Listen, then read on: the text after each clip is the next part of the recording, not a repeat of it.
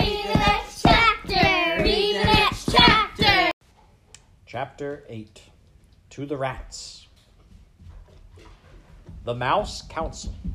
Thirteen honored mice, and one most very honored head mouse, heeded the call of Lester's drum and gathered in a small, secret hole off King Philip's throne room. The fourteen mice sat around a piece of wood, balanced on spools of thread, and listened in horror while Despereaux's father related the story of what Furlough had seen. "At the foot of the king," said Lester. "Her finger, right on top of his head," said Lester. He was looking up at her, and it was not in fear. The Mouse Council members listened with their mouths open. They listened with their whiskers drooping and their ears flat against their heads. They listened in dismay and outrage and fear. When Lester finished, there was a silence, dismal and deep. "Something," intoned the most very honored head mouse, "is wrong with your son. He is not well. This goes beyond his fevers, beyond his large ears, and his lack of growth. He is deeply disturbed. His behavior endangers us all. Humans cannot be trusted. We know this to be an indisputable fact. A mouse who consorts with humans, a mouse who would sit right at the foot of a man, a mouse who would allow a human to touch him." And here, the entire Mouse Council indulged in a collective shiver of disgust. "Cannot be trusted. That is the way of the world. Our world. Fellow mice, it is my most fervent hope that Despereaux has not spoken to these humans. But obviously we can assume nothing, and this is a time to act, not wonder." Lester nodded his head in agreement, and the twelve other members of the Mouse Council nodded their heads too. "We have no choice," said the head mouse. "He must go to the dungeon." He pounded his fist, his fisted paw on the table. "He must go to the rats immediately. Members of the council, I will now ask you to vote. Those in favor of Despereaux being sent to the dungeon, say aye." There is a chorus of sad ayes. "Those opposed, say nay." Silence reigned in the room. The only noise came from Lester. He was crying. And thirteen mice, ashamed for Lester, looked away. Reader, can you imagine your own father not voting against your being sent to a dungeon full of rats? Can you imagine him not saying one word in your defense? Despereaux's father wept, and the most very honored head mouse beat his paw against the table again and said, "Despereaux Tilling will appear before the mouse community. He will hear of his sins. He will be given a chance to deny them. If he does not deny them, he will be allow- allowed to renounce them, so that he may go to the dungeon with a pure heart. Despereaux Tilling is hereby called to sit with the Mouse Council." At least Lester had the decency to weep at his act of perfidy. Reader, do you know what perfidy means? I have a feeling you do based on the little scene that has just unfolded here, but you should be sure to look up the word in your dictionary, just to be sure. Chapter nine, The Right Question. The Mouse Council sent Furlough to collect Despereaux. And Furlough found his brother in the library, standing on top of the great open book, his tail wrapped tightly around his feet, his body shivering. Despereaux was reading the story out loud to himself. He was reading from the beginning so that he could get to the end, where the reader was assured that the knight and the fair maiden lived happily ever after. Despereaux wanted to read those words, happily ever after. He needed to say them aloud. He needed some assurance that this feeling he had for the Princess Pea, this love, would come to a good end. And so he was reading the story, as if it were a spell, and the words of it spoken aloud could make magic happen. "See here," said Furlough, out loud to himself. He looked at his brother, and then looked away. "This is just the kind of thing I'm talking about. This is exactly the kind of thing. What's he doing here, for cripe's sakes? He's not eating the paper. He's talking to the paper. It's wrong, wrong, wrong. Hey," he said to Despereaux. Despereaux kept reading. "Hey," shouted Furlough. "Despereaux, the Mouse Council wants you." "Pardon?" said Despereaux. He looked up from the book. "The Mouse Council has just called you to sit with them." "Me?" said Despereaux. "You." "I'm busy right now," said Despereaux, and he bent his head again to the open book. Furlough sighed. "Jeez," he said. "Cripes. Nothing makes sense to this guy. Nothing. I was right to turn him in. He's sick." Furlough crawled up the leg of the chair and then hopped onto the book. He sat next to Despereaux. He tapped him on the head once, twice. "Hey," he said. "The Mouse Council isn't asking you. They're telling. They're commanding. You have to come with me, right now." Despereaux turned to Furlough. "Do you know what love is?" he said. "Huh?" "Love." Furlough shook his head. "You're asking the wrong question," he said. "The question you should be asking is why the Mouse Council wants to see you." "There is somebody who loves me," said Despereaux, "and I love her. And that is the only thing that matters to me." "Somebody who loves you? Somebody who you love? What difference does that make? What matters is that you're in a lot of trouble with the Mouse Council." "Her name," said Despereaux, "is Pea." "What?" "The person who loves me. Her name is Pea." "Cripes," said Furlough. "You're missing the whole point of everything here. You're missing the point of being a mouse. You're missing the point of being called to sit with the Mouse Council. You've got to come with me. It's the law. You've been called." Despereaux sighed. He reached out and touched the words, "Fair Maiden," in the book. He traced them with one paw, and then he put the paw to his mouth. "Cripes," said Furlough. "You're making a fool of yourself. Let's go." "I honor you," whispered Despereaux. "I honor you." And then, reader, he followed Furlough over the book and down the chair leg and across the library floor to the waiting Mouse Council. He allowed his brother to lead him to his fate. Chapter ten. Good Reasons. The entire mouse community, as instructed by the most very honored head mouse, had gathered behind the wall of the castle ballroom. The members of the Mouse Council sat atop three bricks piled high, and spread out before them was every mouse, old and young, foolish and wise, who lived in the castle. They were all waiting for Despereaux. "Make way," said Furlough. "Here he is. I've got him. Make way." Furlough pushed through the crowd of mice. Despereaux clung to his brother's tail. "There he is," the mice whispered. "There he is. He's so small. They say he was born with his eyes open." Some of the mice pulled away from Despereaux, disgust, and others, thrill-seekers, reached out to touch him with a whisker or a paw. "The princess put a finger on him. They say he sat at the foot of the king. It is simply not done," came the distinctive voice of Despereaux's Aunt Florence.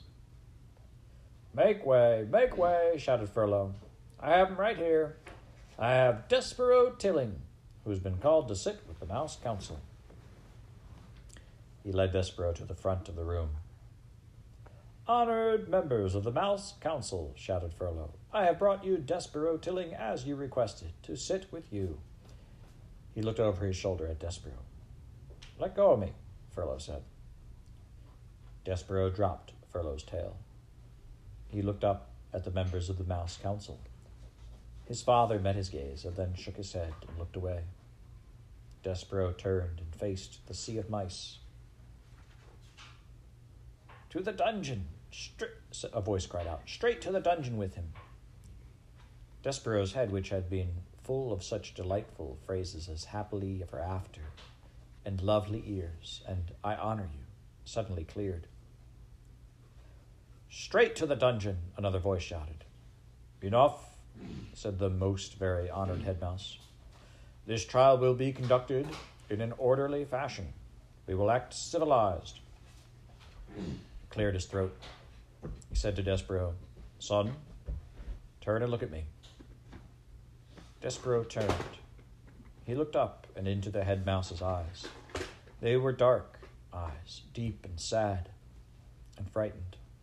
And looking into them, Despereaux's heart thudded once, twice. "Despereaux Tilling," said the head mouse. "Yes, sir," said Despereaux. "We, the fourteen members of the Mouse Council, have discussed your behavior. First, we will give you a chance to defend yourself against these rumors of your egregious acts. Did you, or did you not, sit at the foot of the human king?" "I did," said Despereaux. "But I was listening to the music, sir. I was there to hear the song that the king was singing." "To hear the what?" "The song, sir. He was singing a song about the deep purple falling over sleepy garden walls." The head mouse shook his head. "Whatever are you talking about? Whatever you are talking about is beside the point. The question is this, and only this. Did you sit at the foot of the human king?" "I did, sir." Community of mice shifted their tails and paws and whiskers. They waited. "And did you allow the human girl, the princess, to touch you?" "Her name is Pea." "Never mind her name. Did you allow her to touch you?" "Yes, sir," said Despereaux. "I let her touch me. It felt good." A gasp arose from the assembled mice. Despereaux heard his mother's voice. "Mon Dieu, it is not the end of the world. It was a touch. What of it?" "It is simply not done," came Aunt Florence's voice from the crowd. "To the dungeon," said a mouse in the front row. "Silence," roared the most very honored head mouse. "Silence." He looked down at Despereaux. "Do you, Despereaux Tilling, understand the sacred never-to-be-broken rules of conduct for being a mouse?" "Yes, sir," said Despereaux. "I guess so, but..." "Did you break them?"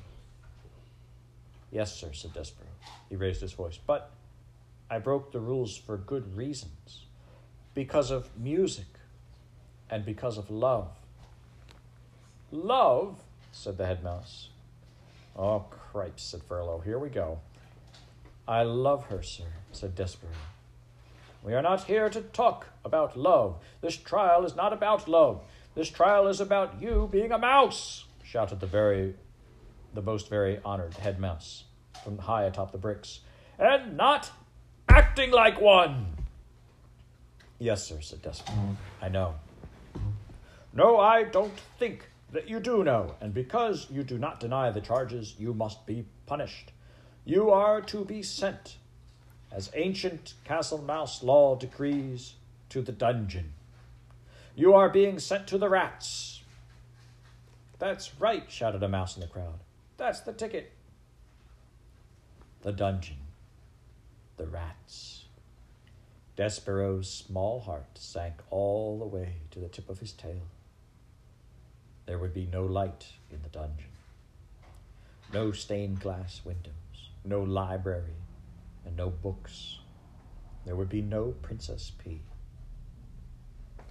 But first, said the most very honored headmouse, we will give you the chance to renounce your actions.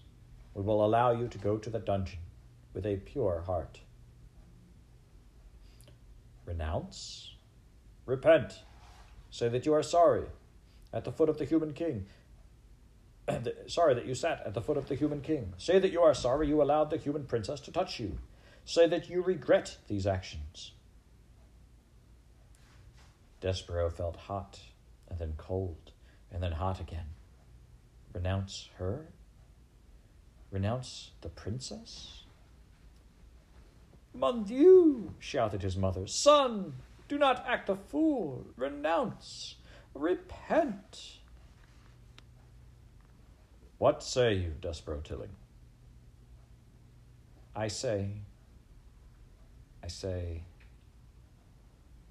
I say no, whispered Despereaux. What? Said the headmouse. No, said Despereaux. And this time he did not whisper the word. I am not sorry. I will not renounce my actions. I love her. I love the princess. There was a bellow of collective outrage. The whole mouse community surged toward Despereaux. The mice seemed to become one angry body with hundreds of tails and thousands of whiskers, and one huge, hungry mouth opening and closing and opening and closing, saying over and over and over again, to the dungeon! To the dungeon! To the dungeon! The words pounded through Despereaux's body with every beat of his heart. Very well, said the most very honored headmouse. You will die, then, with a black heart. Threadmaster, he called. Bring out the thread. Despereaux marveled at his own bravery. He admired his own defiance. And then, reader, he fainted. Read the next chapter, read the next chapter, read the next chapter, read the next chapter, read the next chapter, read the next chapter, read the next chapter. When Despereaux came to, he heard the drum. His father was beating a rhythm that had much more boom and much less tat. Together, Lester and the drum produced an ominous sound that went something like this. Boom, boom, boom, tat. Boom, boom, boom, tap. Make way for the thread, cried a mouse, who was pushing a wooden spool of red thread through the crowd. Make way for the thread. Boom, boom, boom, tap went the drum. To the dungeon, shouted the mice. Despereaux lay on his back, blinking his eyes. How, he wondered, had things gone so terribly wrong? Wasn't it a good thing to love? In the story in the book, love was a very good thing. Because the knight loved the fair maiden, he was able to rescue her. They lived happily ever after. It said so in the book. They were the last words on the page. Happily, ever after. Despereaux was certain that he had read exactly those words, time and time again. Lying on the floor with the drum beating and the mice shouting and the threadmaster calling out, make way, make way, Despereaux had a sudden chilling thought. Had some other mouse eaten the words that spoke the truth? Did the knight and the fair maiden really not live heavily, happily ever after? Reader, do you believe that there is such a thing as happily ever after? Or like Despereaux, have you too begun to question the possibility of happy endings? Happily ever after, whispered Despereaux. Happily ever after, he said again as the spool of thread came to stop beside him. The thread, the thread, the thread, murmured the mice. I'm sorry, said the mouse behind the spool, but I have to ask you to stand up. I have to do my job. Despereaux slowly got to his feet. On your hind legs, please, said the threadmaster. It's the rules. Despereaux stood on his hind legs. "Thank you," said the mouse. "I appreciate it." While Despereaux watched, the Threadmaster unwound a length of red thread from the spool and tied a loop. "Just enough for the neck," muttered the mouse. "No more, no less. That's what the last Threadmaster taught me. Enough thread for the neck." He looked up at Despereaux and then back down at the loop of thread. "And you, my friend, have a small neck." The Threadmaster raised his arms and put them around Despereaux's neck. He leaned in close, and Despereaux smelled celery. He could feel the Threadmaster's breath in his ear as he worked at tightening the thread. "Is she beautiful?" the Threadmaster whispered. "What?" said Despereaux. "Shh! Is the princess beautiful?" "The Princess Pea?" "Yes. She is lovely, beyond all imagining," said Despereaux. "Just right," the Threadmaster said. He drew back. He nodded his head. "A lovely princess, just so, like a fairy tale. And you love her as a knight loves a maiden. You love her with a courtly love, a love that is based on bravery and courtesy and honor and devotion, just so." "How do you know that?" Despereaux said. "How do you know about fairy tales?" "Shh." The mouse leaned in close, and Despereaux smelled celery again, green and alive. "Be brave, friend," whispered the Threadmaster. "Be brave for the princess." And then he stepped back and turned and shouted, "Fellow mice, the thread has been tied. The thread has been knotted." A roar of approval went up from the crowd. Despereaux squared his shoulders. He had made a decision. He would do as the Threadmaster suggested. He would be brave for the princess. Even if, reader, could it be true? There was no such thing as happily ever after. Read the next chapter, read the next chapter, read the next chapter, read the next chapter, read the next chapter, read the next chapter. Chapter twelve. Adieu. The sound of the drum changed again. The final tat disappeared, and it became nothing but boom. Boom, boom, boom, boom, boom, boom. Lester used only his tail, bringing it down with great force and seriousness upon the drum. The Threadmaster retreated. The room full of mice fell silent, expectant, waiting. And as Despereaux stood before them, with the red thread around his neck and the fourteen members of the Mouse Council perched on the bricks above him, two burly mice came forward. Black pieces of cloth covered their heads. There were slits for their eyes. "We," said the bigger of the two mice, "will escort you to the dungeon." "Despereaux!" Antoinette called out. "Ah, my Despereaux!" Despereaux looked out into the crowd of mice and saw his mother. She was easy to spot. In honor of her youngest mouse being sent to the dungeon, she had put on a tremendous amount of makeup. Each of the hooded mice put a paw on Despereaux's shoulder. "It's time," said the one on the left, the first hood.